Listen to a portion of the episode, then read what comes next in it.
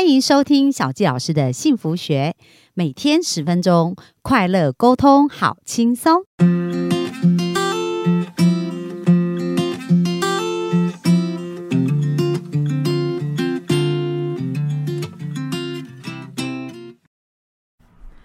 欢迎收听小教师的幸福学，很开心今天又在空中跟大家见面。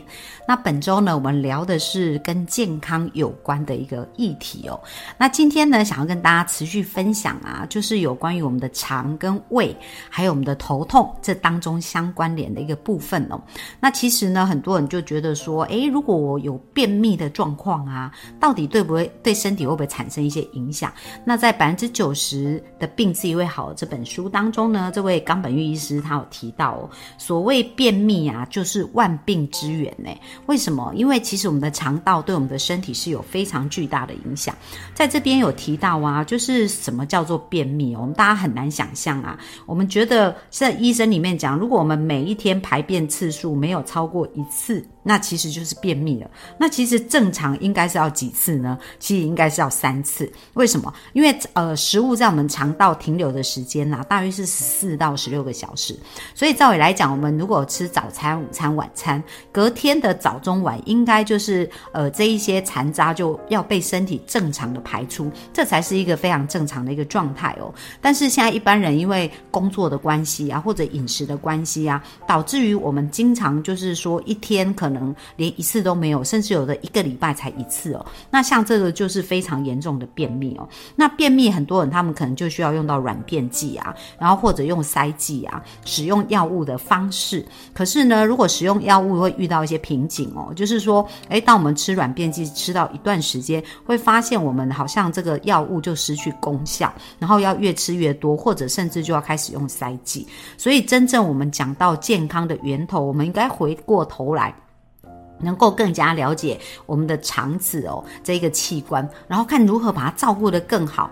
那接下来想跟大家分享啊，就是我们的肠子对我们到底有什么样的一个影响呢？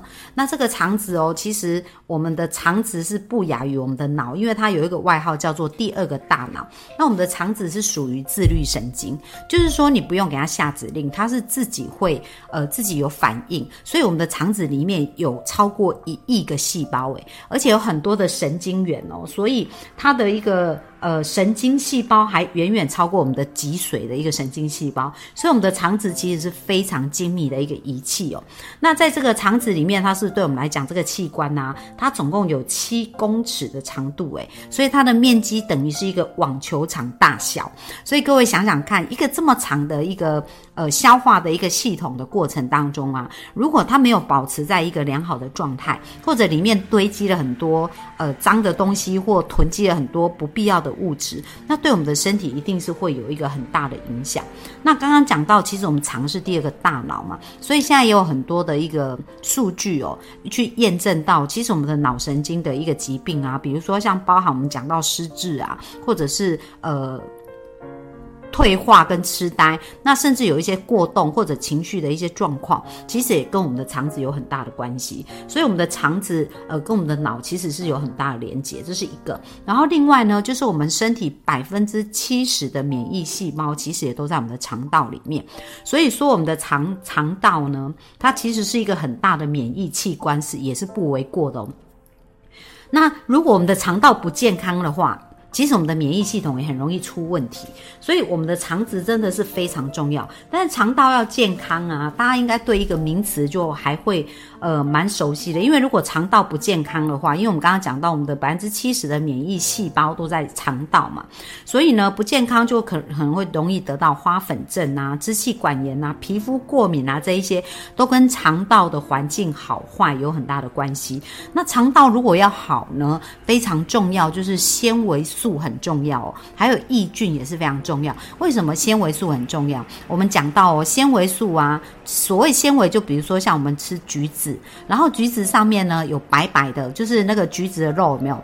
它上面白白那个丝啊，很多人吃都会把它挑掉。其实那个丝它本身就是一个纤维。然后或者是像我们吃芭辣、啊，那芭我们咀嚼它嘛，那那个水呃水果就是它本身果肉，它也是一个纤纤维。那纤维本身不会是一个营养素，但但是纤维呢，它是会有像扫帚一样可以清扫的工具，所以这个纤维质是对于我们肠道里面呢，因为我们肠子有七公尺长嘛，而且是弯弯曲曲的，它不是一条直线，所以在这个过程当中要保持它的一个干净度跟纯净度，这个纤维质就是非常重要，可以帮助它去清理哦。就比如说我们吃到一些比较粘稠的食物啊，像现在很多人喜欢吃甜点，那糖其实都是非常黏的，对不对？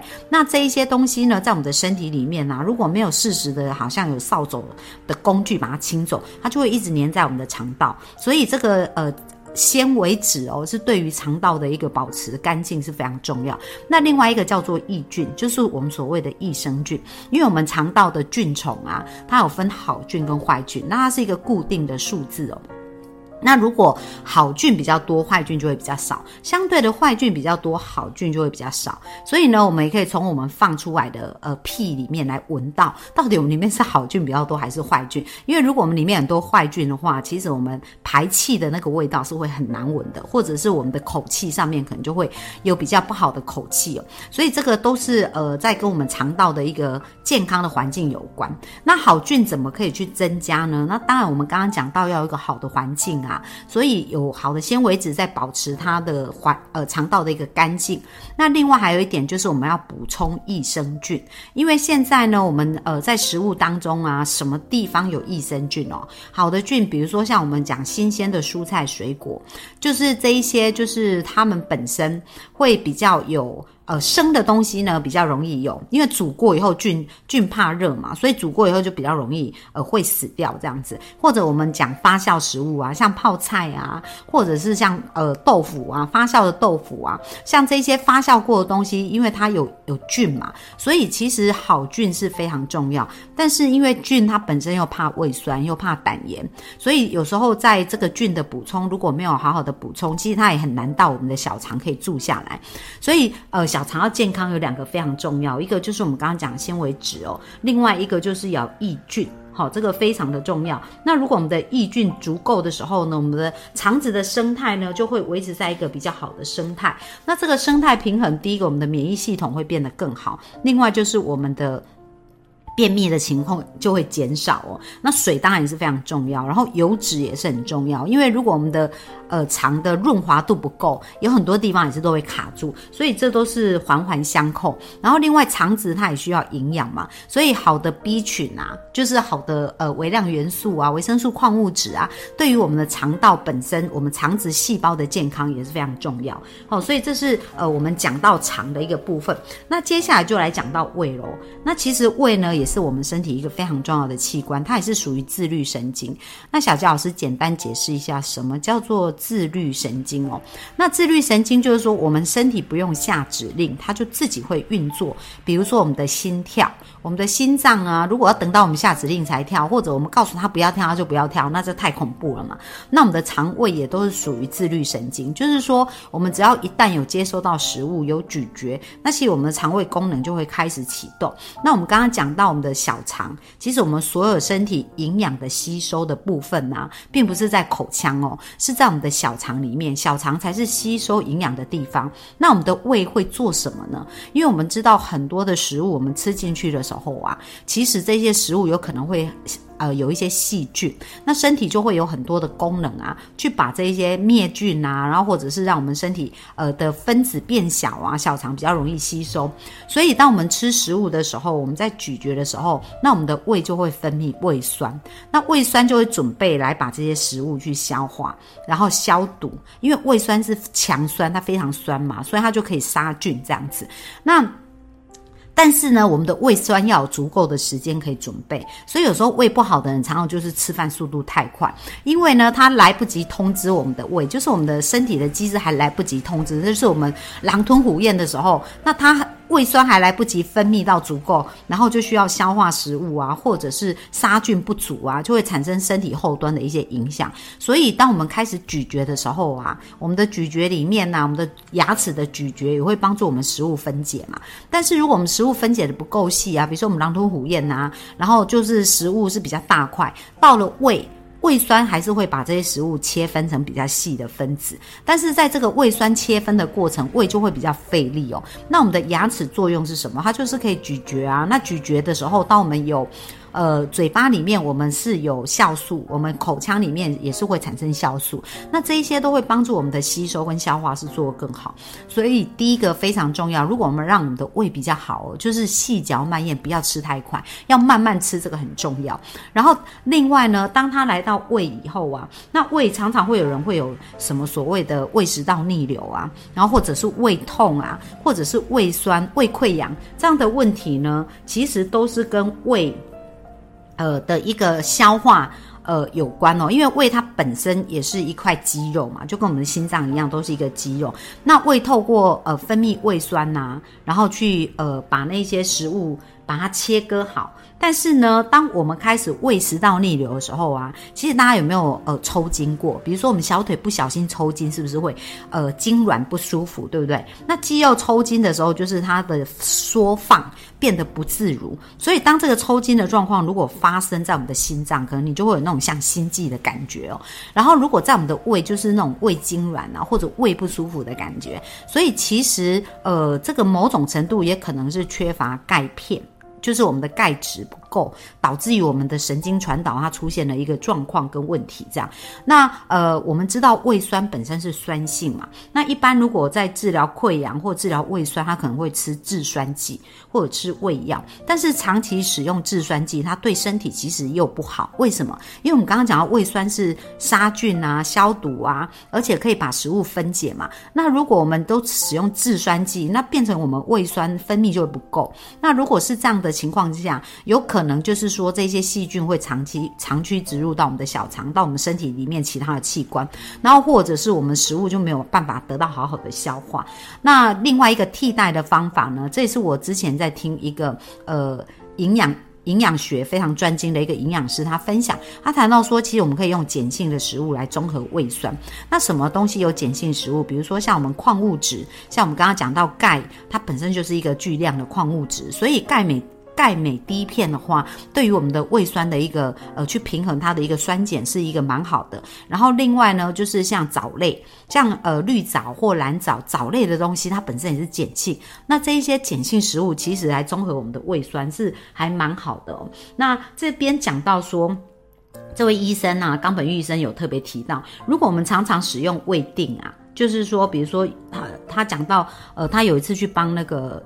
呃，安养院哦，帮一个老人家看，那那老人家七十八岁，然后结果啊，他就是胃不舒服，然后胃溃疡，然后后急性胃炎，然后医生就开了一个喜美胃定，它是一种制酸剂，让他去使用，结果没想到吃了隔天，这位呃老先生突然意识不清醒，而且还出现幻觉。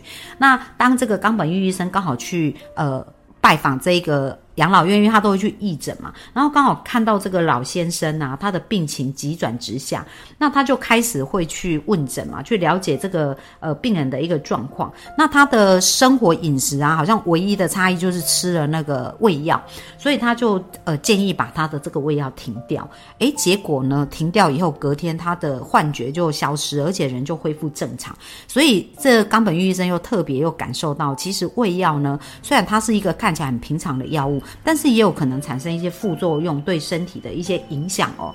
那所以呢，他也会非常建议，就是说。在我们胃不舒服的时候，我们不是一直使用胃药，我们也应该呃去检核一下，看看我们的一个呃身体的反应啊、压力啊，因为胃其实是一个属于情绪的器官，它会直接反映我们的情绪，所以常常会有胃食道逆流，而不见得是我们的胃出现状况，有可能是我们的情绪无法好好的调节。然后呢，如果真要呃去平和综合这个胃酸的一个状况的话，会建议使用比较天然的部分，而不是使用药。药物哦，所以刚刚我们讲到说钙镁低片其实是蛮好的，或者是呃有一些碱性的食物也非常好。那接下来谈到头痛哦，那其实头痛呢对现代人来讲也是非常的普遍。那每个人头痛就是小教老师有讲到嘛，我妈妈以前呢头痛的频率一个礼拜将近有四次，那他们都是用什么方法？就是吃普拿疼，就阻断那个头痛的感觉。那其实肠胃跟头痛是非常有关系的。当我们的肠胃的功能没有那么好的时候，其实也会引发头痛。然后另外还有就是，当我们压力很大的时候，也会引发头痛。那在这边头痛，如果经常吃头痛药、止痛药，会发生什么事呢？因为我们是不是讲到我们身体有两个非常厉害的医生，一个是我们的免疫细胞，然后一个就是我们的。就是我们的免疫力跟我们的自愈力哦，但是呢，我们的免疫细胞啊，它会巡逻，然后去杀一些病毒或外来的敌人，包含癌细胞，它会定期清除。可是如果我们经常使用止痛剂，那止痛剂就是麻痹我们细胞一些反应嘛。那你知道吗？当我们的细胞长期处于那种很，你你可以想象，如果我们头脑不清晰，然后很。呃，没有清楚的话，那其实敌我就很难分清，所以它长期其实会造成很多身体的一个呃负面的一个影响哦。所以在这边，这位医生也有看到，就是说，诶，其实他们有常常在吃止痛药的人，呃，后来他也看到有某种观点，就是他们在罹患胃癌的这个部分呢，好像比例也是有偏高。所以在这边呢。就再次提醒大家，就是呃，不要小看我们身体的所有的器官的运作，而这些运作其实它都是有它的连贯性跟基础的一个原理的。所以，如果我们能够好好的去解决这样子一个状况的话，它是会帮助我们很多。那像呃。不管是过去便秘多严重，我我其实要鼓励大家一定要怀抱一个光明的希望，因为在小纪老师协助过很多的案例当中呢，像我的一个好朋友，就是呃我在教会的超好的朋友，那他以前便秘啊，一个礼拜可能只能。呃，上一次或者是两个礼拜才能上一次，所以他是非常困扰。但是透过后来，呃，就是透过预防医学、营养医学的一个调整呢，我们透过营养素的一个调整，加上他呃身体的一个机能、自愈力跟免疫力的提升，诶，其实他现在一天至少都两次的一个呃。大号也不会有便秘这样的问题，而且身体的体能跟状态都非常好，所以我们要朝向正确的方向，就是大家不要用药物来抑制这些状况，应该要积极的去帮助身体的功能恢复到一个好的状态。所以我们刚刚讲到多吃蔬果非常的重要，而且能够咀嚼多纤维质的东西，然后另外要多吃圆形的食物，就是食物它圆形的样子，然后还有就是有关于。呃，我们咀嚼的部分呢，我们一口食物最好要咀嚼三十下，如果做不到那么多下，至少二十下，这样子我们的胃的负担呢才不会那么重。好，那所以这是今天呢，这是今天跟大家分享的部分。那接下来明天呢，我们就会跟大家再继续分享有关于情绪啊，还有睡眠啊，对我们健康的一个影响哦。那我们就期待明天在线上继续跟大家见面喽，拜拜。